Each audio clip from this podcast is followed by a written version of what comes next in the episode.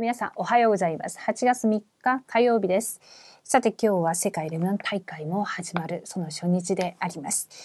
そこで今日与えられた御言葉は、誠の制約は契約の中でということです。民数記30章1から5節なんですが、2節の方をお読みいたします。人がもし、主に請願をし、あるいは物立ちをしようと誓いをするなら、その言葉を破ってはならないすべて自分の口から出た通りのことを実行しなければならない。はい。アーメン。さて、イエス様はたとえ全世界を得ても命を損じたら何の得がありましょうと言われました。世の中で良いと言われているすべてを持っても命を失うなら全く無駄なことです。その代わりに私たちは神様がくださった御言葉を正確に握らなければなりません。どのようにすれば契約を正確に握ることができるのでしょうか？1番です。時代の災いがなぜ来たのかを知らなければなりません。正しい契約を握ろうとするなら時代の災いがなぜ来たのかなぜイスラエルの民は奴隷になって荒野で苦労したのかその理由を知らなければなりません。神様が時代の災いを通じて伝えようとされるメッセージがあるからです。それは福音を聞くことができなくて死んでゆく237カ国を生かすことです。2番です。家庭と次世代と家庭と次世代の滅亡の理由を知らなければなりません。主イエスを信じなさい。そうすればあなたもあなたの家族も救われます。とイエス様が約束されました。これが癒しの働きです。私たちは家庭と家計の滅亡を止めて、これ以上次世代に家計の霊的呪いを譲り渡さない祝福を受けました。毎日幕屋を作って会見の天幕に集まり、次世代のために祈ることは私たちの使命です。はい。じゃあ答えは正確な契約を握った後に始まります。神様はミザの奥義、237癒しサミットの答えを全部合わせて答えてくださいます。私たちはただ福音だけを伝えて、ただ伝道だけができるようにと祈ればよいのです。はい、じゃあ今日、マクトの制約は契約の中でっていうことなんですけれども、えー、私たち今、本当にこの時代が変わりつつあるということを見て、すごくすごく御言葉のこの出てきている全体メッセージを見るとすごく感じていらっしゃると思います。時代、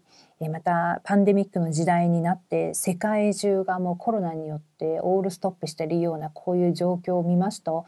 えー、みんなやっぱりあ契約なしでどのようにこの時代を生きることができるんだろうかっていうふうに思うと思います。えこの時代がある意味こういう問題が来る前っていうのは時代だとか全世界だとかまさにこの237カ国っていう例えばこういう言葉が講談から出てきたとしてもあんまり、えー、そんなに肌で感じる時代ではなかったっていうふうにそう思います。けれども一つのこういう、えー、コロナによって世界の状況やそういう情勢を見たりその中で今まで本当に常識だと思っていたことが全然、えー、常識が通用しなかったりまた人々がこう死んでいく姿をやっぱり見ていきますとこの福音の尊さまた福音じゃなければならないっていうそういう使命っていうのがより一層すごく私たちが感じているっていうふうに思います。じゃあそこでですね今日レムナン大会始まりますけれどもこの時代の災いがなぜ来たのかまた私たちの家庭や家計そしてこの次世代がなぜ滅びていくかっていうその理由はもう明確に御言葉を通して確認してきました。今日えー、この軸を超越したところで私たちがミザの祝福を共に味わっていただきたいと思うんですが本当にリーダーの料亭っていうメッセージを通してまたそのメッセージが今度はみんなにそして世界中の人たちにどのように、えー、この御言葉成就が行われるのか今日の大会のメッセージを通してまた確認していただきたいなと思います。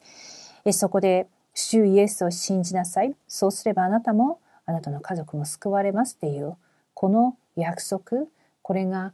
私自身から皆様の皆様自身から本当に世界中にキリストイエスによって237カ国が癒されサミットになるその祝福の座につくことができるように祈っていきたいなと思います。ではお祈りしたいと思います。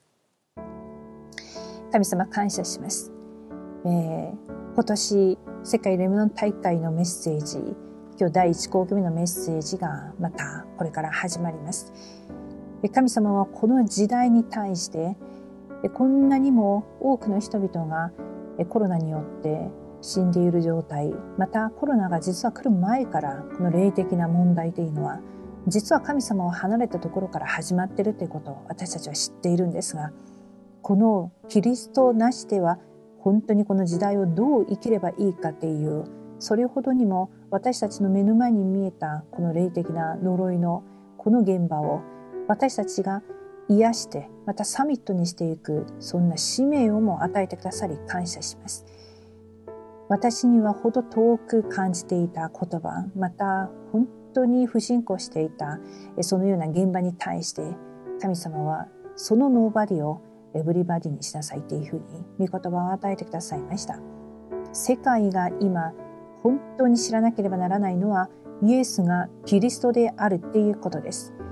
今日私たちが大会のメッセージを受ける前に今日も祈りを持ってこの時代に向けられた御言葉が私に成就されるように